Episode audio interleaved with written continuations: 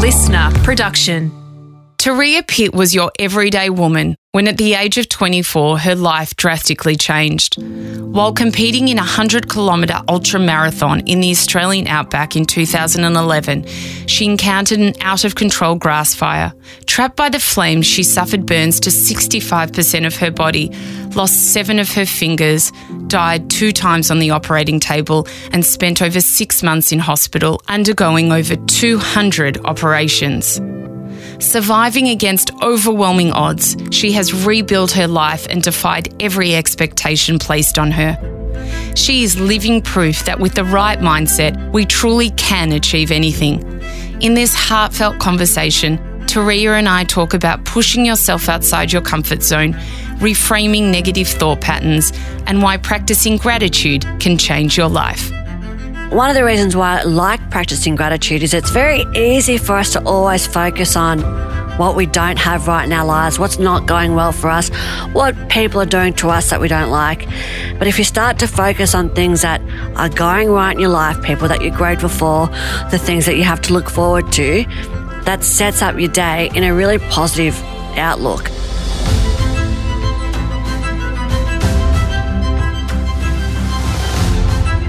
I'm Sarah Grynberg, and this is a life of greatness. Working as a podcast and radio producer, I have been fortunate enough to cross paths with many intriguing people who have had a profound impact on me. In this series, I share stories and experiences from the people who have brought inspiration to my life, and hopefully yours too. Turia Pitt is best-selling author of The Good Selfie, Unmasked, and Everything to Live For. She is a mum, wife, and was named Australian of the Year. Turia, you were raised in Ulladulla, which is a small town in New South Wales. Tell me about your childhood. What was it like? I had a really, uh, I would say, idyllic childhood. I was born in Tahiti and we moved to Australia and we ended up moving down the south coast of New South Wales. We lived on a uh, a house that overlooked a sick surf spot and you know there was a cliff face where we would climb down with our surfboards and go for surfs before and after school and um, I, I think my parents are quite unique. They both lived their lives how they wanted to live. They weren't too concerned about what other people thought or things like that. And I think that was a really good example for me not to get too caught up in that kind of stuff, which is pretty normal as a kid to do. Yeah. Um, so it was idyllic. My dad, my dad was a bit of a, a hard man. Um, you know, we didn't have a TV. We weren't allowed to do a lot of things. And I remember Why didn't he allow you to have a TV? he, he was of the belief that it rots your brain. Yeah. Yeah. So he was just he was just like that. So um hard in that way, but at the same time, it, it made me the person who I am today. Um, but I have a television and my son watches TV. And tell me, you have a brother as well. Were you guys three close? brothers. Have three, brothers. yeah. Wow. I have three brothers. Yeah. And so, are you, are you guys like? Were you all close growing up? Yeah, I was pretty close to my older brother Genji and my two younger brothers. There was like a 10 year age gap, but from the same parents. Yeah. All from the same parents. And you used to just go out and surf, and then roll up to school, and that was kind of the way that you grew up doing heaps of sports and things like that. Yeah, and not even like, not even so much organized sports. Like we were just, I, I was a big reader. I loved reading. Mm. So I'd, you know, surf in the day and then at night time I'd read. What So- sort of stuff would you read? I loved John Marsden. I liked Paul. J- I remember John Yeah, I know. Marsden. Isn't he awesome? Oh my god, I have not thought about John Marsden I for know. years. Like, do you remember those books? Yes. And like Paul Jennings Yes, and Paul Around the Twist. Oh. Yeah, and Robin Klein. And, Yeah. um, I just, I just loved reading because it, I guess because I didn't have a TV, that was my entertainment. But it, it was a world which I could escape to. yes. Yeah. And do you think, like, I know a lot of people now and a lot of children, they get bored really easy. You know, like they're used to screens and, But you know, always having bad. stimulation. But for you, you would never, you would have never had that. So you made your own Yeah. fun. Yeah, exactly. And I think if you, you can't always rely on something outside of you to entertain you or to provide you with entertainment or whatever, um, you kind of have to make your own fun. And I also think being bored, it's not necessarily a bad feeling either. No, definitely not. But how like how rare is it to be bored these days? You've Yeah. got these devices, like mine's twenty centimeters away from me. You know? Well, I was going to ask, do you think growing up like that, you know, now being obviously an adult, that you, with your phone and things like that, do you ensure that you're not on it so much, or has social media taken over you like it has with many others, where it's, you know, I probably do look at it a fair bit because it's part of my business and, Yes. what, and what I do. Um, I would like to think I'm more conscious about how I use my phone because I don't want to set a bad example for my son. Um, but I wouldn't say I'm perfect at it either. Yeah. when did you meet your partner, Michael? That were he was one of your brother's best friends. Yeah, he was one of my brother's best friends, so I knew him. Uh, my brother worked at the local IGA or the local like Wool- IGA is like a Woolworths, but, Yes. but, but before it was a duopoly. Um, so he worked there, and Michael Hoskin, my partner, worked there too. So I would go in as a little, you know, ten year old schoolgirl and say, "Genji, like, mum's ready to come pick you up when you finish work." And so I always had a crush on him, but we didn't we didn't get together until till I was like twenty one. really? Yeah. Yeah. I always had the hots room though. Obviously, you did school and then you left, and then what? What did you go on to study? Like, what Yeah, did your yeah. dreams be when you were kind of growing up? Well, when I was at school, I, I wanted to be an engineer. And how I picked that career path, it, it's kind of boring. Like I wrote down a list of what I was good at and I wrote down a list of what I wanted from a job. And from that, I got engineering. What, wait, what was your? What did your list entail? Well, I was good at, um, you know, like maths and science and chemistry and that sort of stuff. And what I wanted from a job, I wanted to get paid well. I wanted to work in remote locations. I wanted the opportunity to travel. Yeah. And that was mining engineering. Yeah. And so you went on, obviously, to do that. What was Michael doing? He was a police officer. Oh wow! Yeah, he looked really cute in his uniform. and so, Yeah. how long did you work in that field for? I was only an engineer for like a year and, and then I had my accident. So then Yeah. in 2011, your world changed forever. You competed in the ultra Yeah. marathon race and in the Kimberley, and you were caught in a grass fire whilst racing and receive burns to 65% of your body. So obviously, this is a horrific thing. You died three times, but you're here, stronger Yep. and happier than ever. How has all of that changed you? I guess all of the events that we go through in our lives change us, you know. It's like, do I take this job or not? Do I break up with this person or not? So every day of our lives, there's potential for change.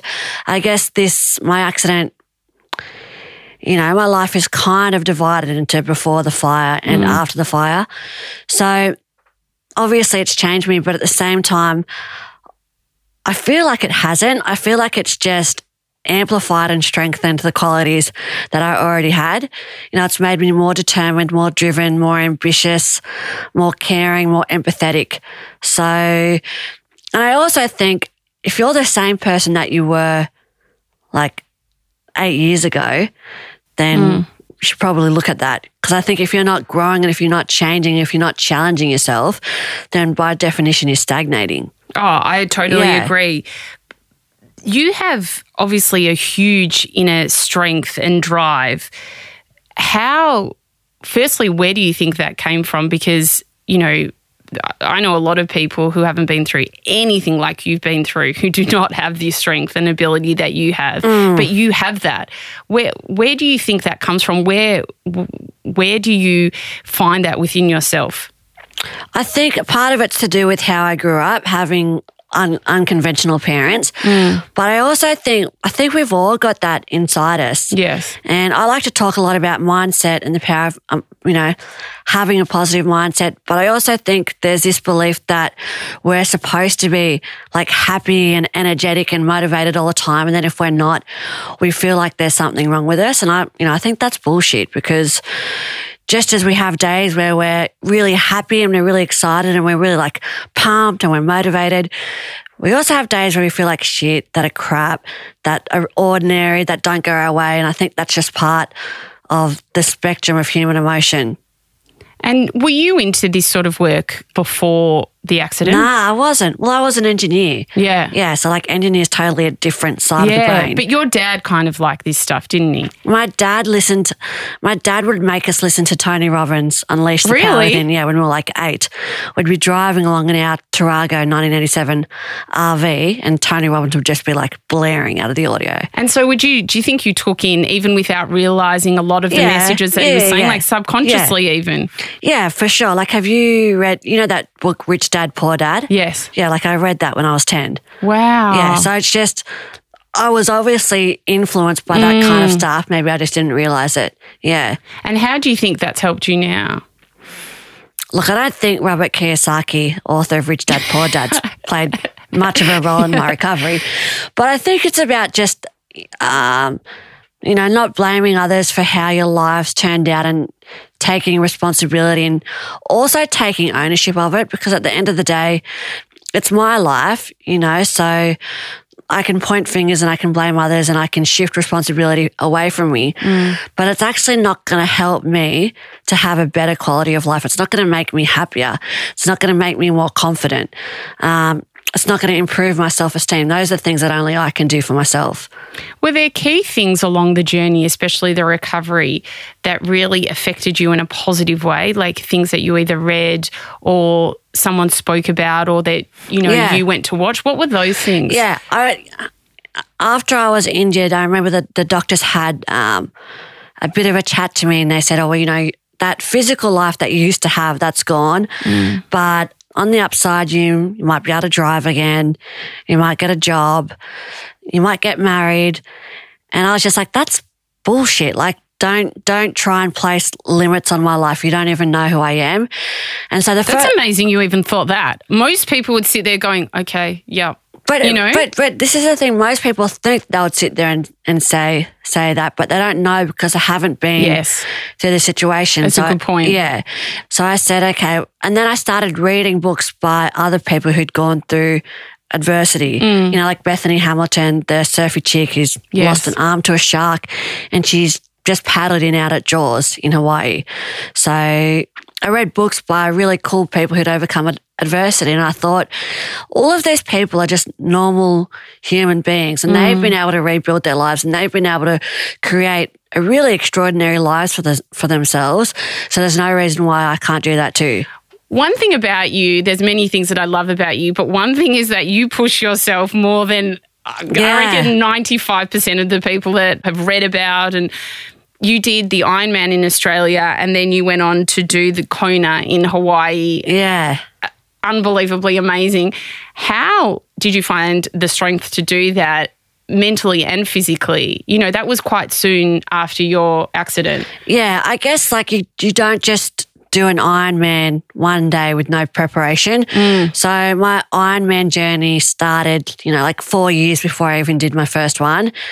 And like how I did it, when I describe it, it actually sounds really boring because I got an Ironman coach. He gave me training programs and every day I just look, okay, today's Wednesday. What do I have to do? Got to do a one and a half kilometer swim and I'd do it and then I'd forget about it until the next day. How long was it after your accident that So probably like, so probably three, three years after I started like training Yes. to do a triathlon. And the first thing I did was actually a half marathon. So that was, that was before the triathlon. So probably three years after, and it took me like maybe 18 months, maybe two years to do the first Ironman I did. And then not many people get invited to Ironman World Championships in Hawaii.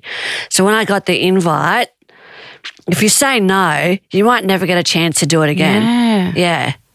So obviously your ability to sweat is Yes. very limited because you had burns to 65% of your body.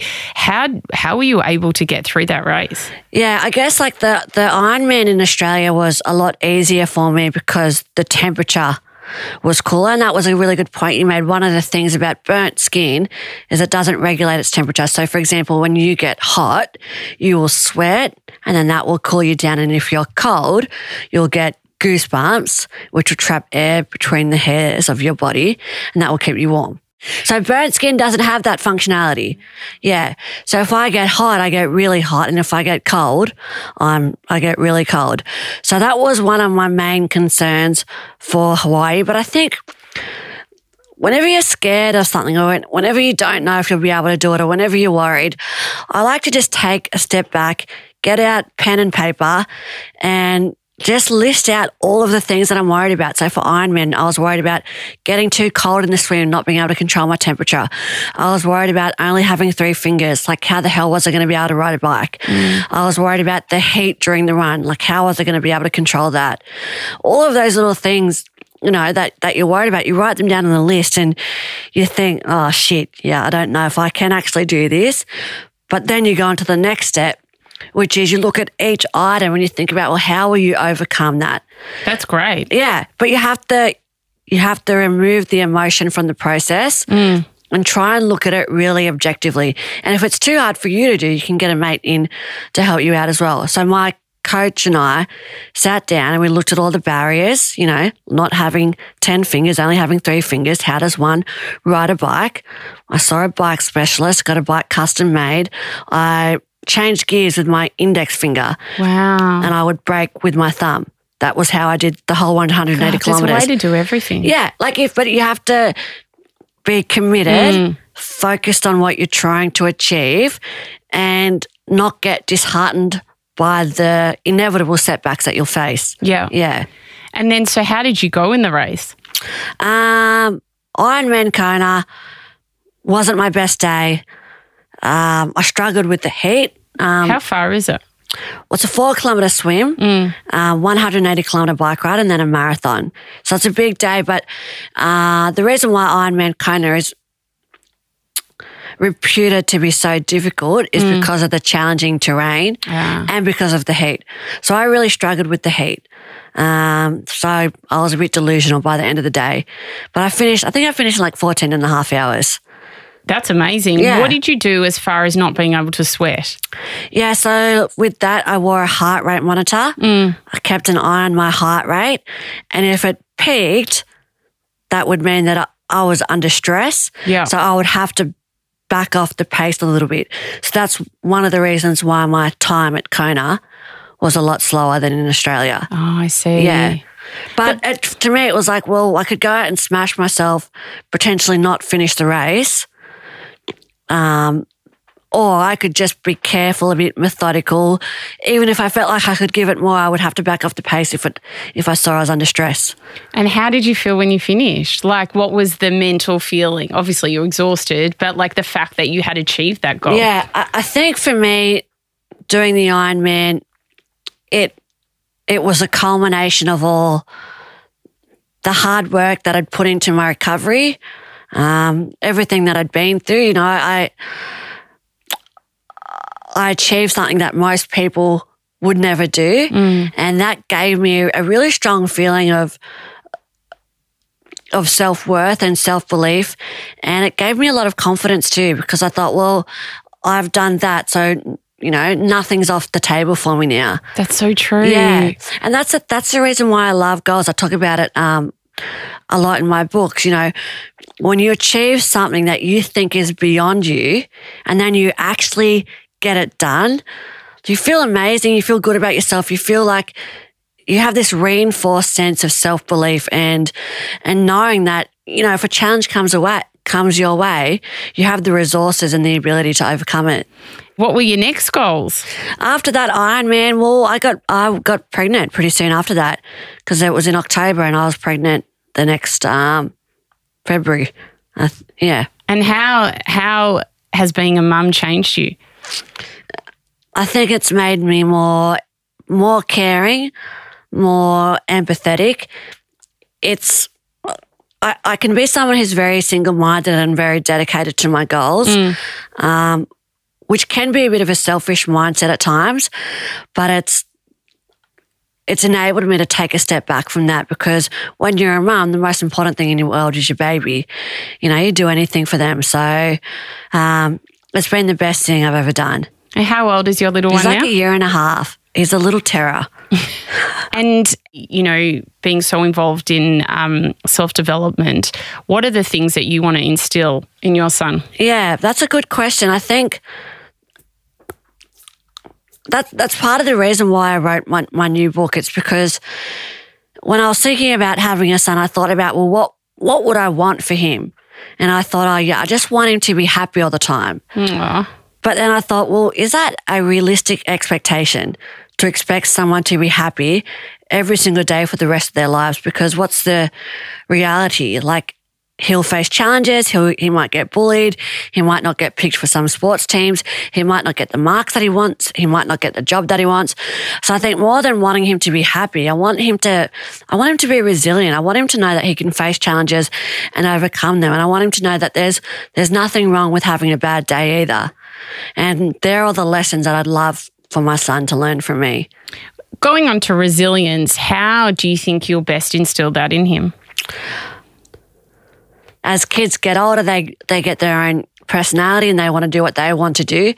So I think with resilience, how we learn resilience is by failing at things, by not being good enough at things and learning that it's actually not bad for us. There's actually nothing wrong with us. It's actually perfectly normal and we'll be okay.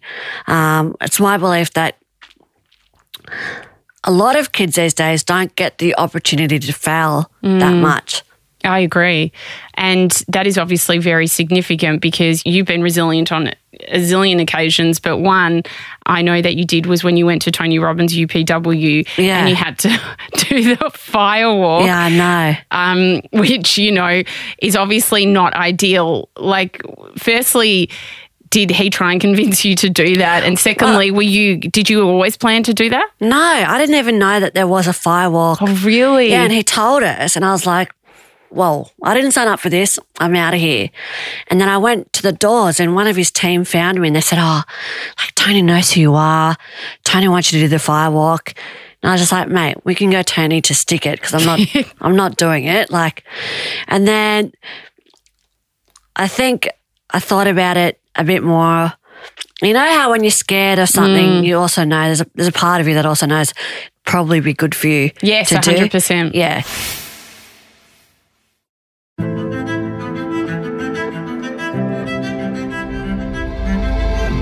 Obviously, gratitude is a huge part of your life and something that Yeah. you practice daily. How do you do that? What what what kind of tips do you have for people? Yeah, so my psychologist suggested it to me first, and I was like, come on, man, like, what do I have to be grateful for? This was in the early days of my recovery. And one of the reasons why I like practicing gratitude is it's it's very easy for us to always focus on what we don't have right in our lives, what's not going well for us, what people are doing to us that we don't like. Um, it's so easy for us to do that. But if you start to focus on things that are going right in your life, people that you're grateful for, the things that you have to look forward to, that sets up your day in a really positive outlook. So for me, I how I practice gratitude, I'll try to think of an opportunity I have. So today it was coming in Yeah. to speak with you, um, something tangible. So it was my cup of coffee this morning, and then I also like to think of a person. So it was my colleague Grace, who's down in Melbourne with me today to do this interview, and we've got a couple of other meetings, and we've got this um, book event tomorrow night, and I think if you just start your day thinking of things that you're grateful for as opposed to what's not going right for you in your life, it helps your day start off better. I totally agree, and I definitely um, Do you try practice gratitude? I do practice gratitude, and I notice that when I don't, You feel thi- shitty. You feel crap. Yeah, you feel actually shitty. do. And I notice sometimes if I'm just not being my kind of vibrant self, I Yeah. have to. I go back to Yeah. okay, the really simple things like Yeah. gratitude and um, the achievements and goal setting and Yeah. things that we that you spoke about. Someone actually said to me, "When you win the morning, you win the day." Yeah, it's totally. important. Totally. It's so important.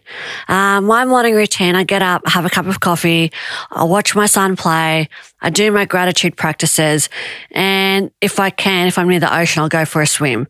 So they're the key things that make up my morning routine. Um, if I'm not near the ocean like today, I, I don't do that. But as long as I've I've practiced gratitude and I've thought about the things I have to look forward to that day or that week, um, I find my, my day and my week runs a lot better. You know, everyone, like you said, had bad days. Do you, what do you do when you're having a bad day? Yeah. So if I have a bad day, or if I'm having a bad day, um, like I'll give you an example. I was on, I was doing the promotional tour for my book, Yes. Good Selfie, and it was raining. I was in Sydney, it was raining, and I was rushing through the street. And I was wearing these, you know, those Converse high top sneakers. Yeah, yeah. So I thought I was really cool. Um, I was rushing through the street, and my sneaker caught the edge of the grate. Oh. I did like a forward somersault through the air and I landed flat on my back. I was mortified. I was in pain. And so I just started to cry like any normal adult mm. would. And I looked over at my colleague, Grace, who was there with me at the time, and her face was just contorted with hysterical laughter. That's the best way to look at something. So I was like, like, you know what? I can choose to just have a bad day, accept and just wallow in it, or I could just laugh right now with Grace. I think when you're having a bad day, know that you've got options. Like if you want to, you can turn it around. You don't have to have a bad day. But also there's nothing inherently wrong with having a bad day either. So so if you feel like it would be completely insincere to how you're actually feeling, you just own it. You just say, yeah, today's shit.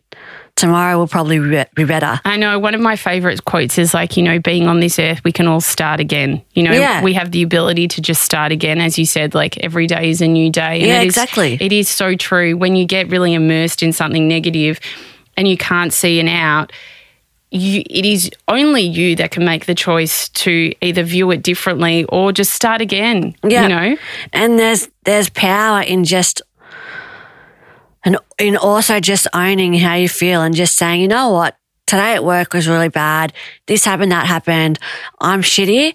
That's okay. I'm going to sit on the couch and watch Netflix. Like there's nothing wrong with that either. Completely. Yeah. And we have to lose this expectation that if we're not happy and we're not energetic and we're not like upbeat and super motivated, there's something wrong with this. Because like I said earlier, it's just, it's just another emotion, feeling bad, feeling angry, feeling bitter. They're just emotions and they're just part of the whole, the whole palette that we get to paint with. Do you sit with your emotions? Sometimes, like sometimes I, sometimes I can. Sometimes I've got the time to. Um, other times I can't. Like uh, a couple of years ago, I'd, I'd been booked to do a speech on the anniversary of the fire, and I also had an interview with a journalist that day. Mm-hmm. And the journalist was just. I felt like she was interrogating me about the fire. And I did the interview as best as I could and I hung up the phone and I burst into tears and I just felt like I don't I don't want to go do this speech. I don't want to leave the room. I just want to sit here in my pajamas and and cry. But I couldn't do that because I had made a commitment to do this speech. So I thought, you know what? Who cares if it's an anniversary? Like go out there, make this speech the best one you've ever done. Have a great night, own it, enjoy it. And that's what I did. So like I said, if you want to, you can own you can own having a bad day. You can say, I feel like shit. And if you don't want to, or if you don't have the time or you need to go to a meeting or a presentation or whatever, you can turn it around. Those resources are all inside us. It's true. And you know what? Half the, a lot of the time when I think I've had a bad day and I think, oh, I don't want to go out for dinner with some people, like even though Yeah. I, I love them, it's just I'd rather be by myself. But the moment that I actually go stuff it, I'll go, I feel so much happier. You do, And I'm sure you yeah. did at your talk where Yeah. it's like, you're around such beautiful people, Yeah. you're distracted, and then Yeah. it's like you're back to your vibrant self again. Yeah. And you made like, you actually just made the decision just to be happy. Like we can mm. all do that if we want to. That's exactly Yeah. it. Now you've got your amazing book, The Good Selfie. Yeah. Tell us a bit about what that covers. Yeah, so it was a book I wrote for kids and teens, and how it came about is I noticed that I, I was getting all of these questions from teenagers and kids through email and social media, and and some of the questions were quite simple, but also quite profound. Like I got a mm. question from a young man who said, you know, what what actually matters in life, and I got a question from a young girl saying, I don't look like everyone I see on Instagram, and everyone every time I think about that, I feel like crap. So I had all these questions that I got, and so I pretty much went through all of my emails and all the responses I'd ever written back to these kids, and I put it into a book, and that's how Good Selfie came about. And when I thought about my son and what lessons I would want to instill in him, like we talked about earlier, resilience and confidence and goal setting, knowing that you can achieve things if you really go after them. Um, I guess that's kind of like my legacy to him as well. What were the most common questions that teens and kids ask you? Yeah, they were grouped into five, kind of five different um, categories. I had gratitude and self talk, you know, that little voice in our head, which tells us we're not good enough. I had goal setting. Um, and I guess, like, I'll give you one of the questions as an example. It was from that young woman who said, I don't look like everyone I see on Instagram. Mm. And every time I think about that, I feel like crap. And how I answered it was that you know, because people always ask me all the time, how am I so confident? And I don't think they mean it in a bad way. Yeah. But I think what they're asking is, how am I so confident when I look so different? Yeah. And I think it's really important for us to remember that our confidence, it doesn't just come from how we look. And sure, that's definitely shouldn't. Yeah, but it's, but you also can't say that's not part of it. Yes. You know, of course it's part of it. If I rocked up to a speech not putting on any makeup, not brushing my hair, not brushing my teeth, wearing my pajamas, would I feel super enthused to go out in front of thousands of people and just own it? Probably not. You know? And you did modeling for a short space of time, so yeah. you would have known what it was like to kind of use your looks to, yeah. you know, well, I was, I was pretty awful at modelling. So. um, so, how do you answer that? Well, so, you know, I'm saying, yeah, I, I, I get the reader or the kids to draw something which I call a confidence pie, and I get them to put in the pie all of the things that they get their confidence from. So it might be, sure, from how they look. They might feel confident when they're getting their hair braided. They might feel confident when they do really well in a science exam. They might, might feel confident when they're out there in the footy field. And by doing that example, I'm, I'm trying to illustrate to them that yeah, your your appearance for sure that makes part of what your confidence, that's part of what your confidence comes from. But there's also all of these other areas too, which help you to be more confident. What are the techniques that you use to build self confidence for yourself? Yeah, I think one of my favorite techniques that I use all the time is reframing. And what reframing is, I'll, I'll give you an example. Mm. So I have about two or three operations every year, and you can't really look forward to an operation. No, definitely not. And so, you know, with my operations, I, I, I do my exercise reframing, and that's I can look at it through the negative frame, or I can look at it through the positive frame. So the negative frame for my operations. It's scary. It hurts. I have to take time off. I feel sick. I feel vulnerable.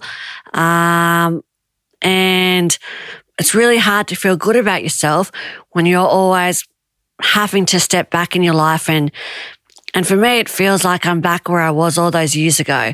I feel really incapable and really, to be honest, I feel really pathetic. So if I look at my operations through the negative frame, I think, oh, yeah, I don't really want to have an mm. operation. Hey, but I can look at it through the positive frame. What's the positives of having an operation? Wow, how cool is it that we live in Australia? We have access to some of the best medical care in the whole entire world. I get to catch up with all the old medical team who first worked on me, you know, all my favorite doctors and nurses. I get to sit on the couch and watch Netflix straight, just binge watch it. I get to eat ice cream. I get to boss around Michael and my mum. and I also get to improve. Mm. You know, each operation I have, it helps me improve and it helps me to make progress. So if I look at my operations through the positive frame, I think, yeah, it actually doesn't sound that bad. And then I know it's up to me. I can look at it however I want to. And I always choose a positive frame because that for me, that makes me feel better about the decisions that I make. That's a fabulous way. In my head, I'm already thinking about a situation and exactly using yeah. that, going, wow, that is, you know, because there is a gift in everything to an extent. And if you can find the positives, which they are always positives, yeah. then, um, you know, life and your day is so much better. How have you found bringing your story to teenagers and kids? How have they received it? Well, I like to think that uh, I kind of speak a bit like a kid sometimes, which I, I think helps me to relate to them better. And to be honest, I actually really like kids. I find them refreshing.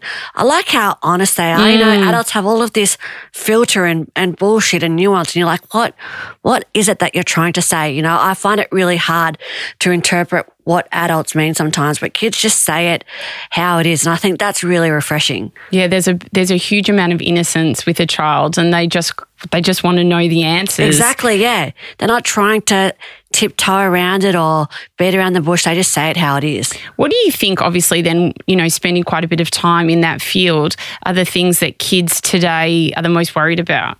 Yeah, so I'm not I'm not sure if it is all unique to kids these days. I think it's pretty common for all people who are young, you know, and you probably remember while you were growing up, it's um, feeling like you don't fit in at school, mm. feeling like you're not good enough at staff, feeling like you're not smart enough or you're not confident enough, not really knowing how to set goals, um, and feeling a bit lackluster about life in general. Um, the same can be said for a lot of adults as well. But I do think that these days, it is a very different world that kids are growing up with. They're always connected. There's they've got access to social media, which is just a whole new way that we've invented for us to feel bad about ourselves. like if you want to feel bad, you just go on Instagram, you start scrolling, and you probably feel a bit crap afterwards. Mm. Yeah. So uh, I, I think those challenges are particularly unique to kids these days. And how do you, uh, being a voice, obviously that kids look up to, yeah. how would you tell them to navigate that? Yeah, well, there's a pretty simple little thing I, I talk about in my book, Good Selfie. It's that when you're scrolling through Instagram, and after you're done, you think about how you feel. And if you feel crap, maybe change up your Instagram feed. So maybe don't follow some people and follow some people's accounts who um, maybe are more authentic or are more inspiring or are doing really cool things in the world. Obviously, you have all these beautiful messages that you have given to so many people, be it kids, adults, teenagers. How do you perceive the accident now? Like, is there now an understanding of like why this may have happened to me, or do you still kind of think, oh, mm. I just don't know why this all occurred? Yeah, that, that's a good question. I guess after, like straight after my accident, of course, I thought, oh, like why, why has this yeah. happened to me? Um, but then after a few years, I just accepted it, and I, you know, there's not nothing I can do about it. I could, I could wish I could change things so much it's not going to change anything. And I could put all my energy into being angry and frustrated. That's not going to change anything either. Or I could put all that energy into working on my body, rebuilding myself, rebuilding my career, making a really amazing life for myself. And that will change things. So I guess that's the, that's the conscious decision I made and I continue to make. And one of the questions in the book was, um, I hear you're grateful for the fire. Like, how is that possible? And it's not like, it's not like I'm grateful for the experience because it's something you would never want to wish on anyone. It was, it was tremendously difficult. But at the same time, it has taught me a lot. It's taught me a lot about myself. It's I've realized how resilient I am, how strong I am, how determined I am. It's, it's strengthened my relationships with my beautiful partner, Michael, and my mom and my friends and my family. It's made me realize what, what's actually important in our mm. lives. And I think when I look at it like that, I, I am grateful for that experience.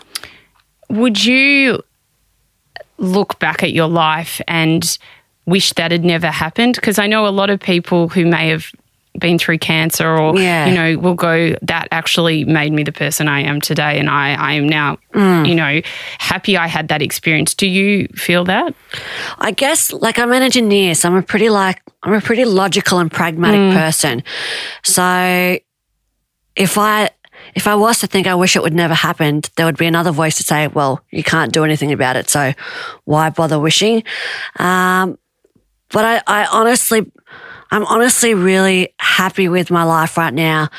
And I feel like I've got so much going for me. And I think if I was to rewind the clock 10 years or eight years or whatever, I wouldn't want to do it because I have learned a lot through the last decade. And now I've got my beautiful son. And if I had never gone through the fire, maybe I never would have met him either. That's a really good point. Yeah. When you reflect on your stories and experiences, what do you want people to take out of it all?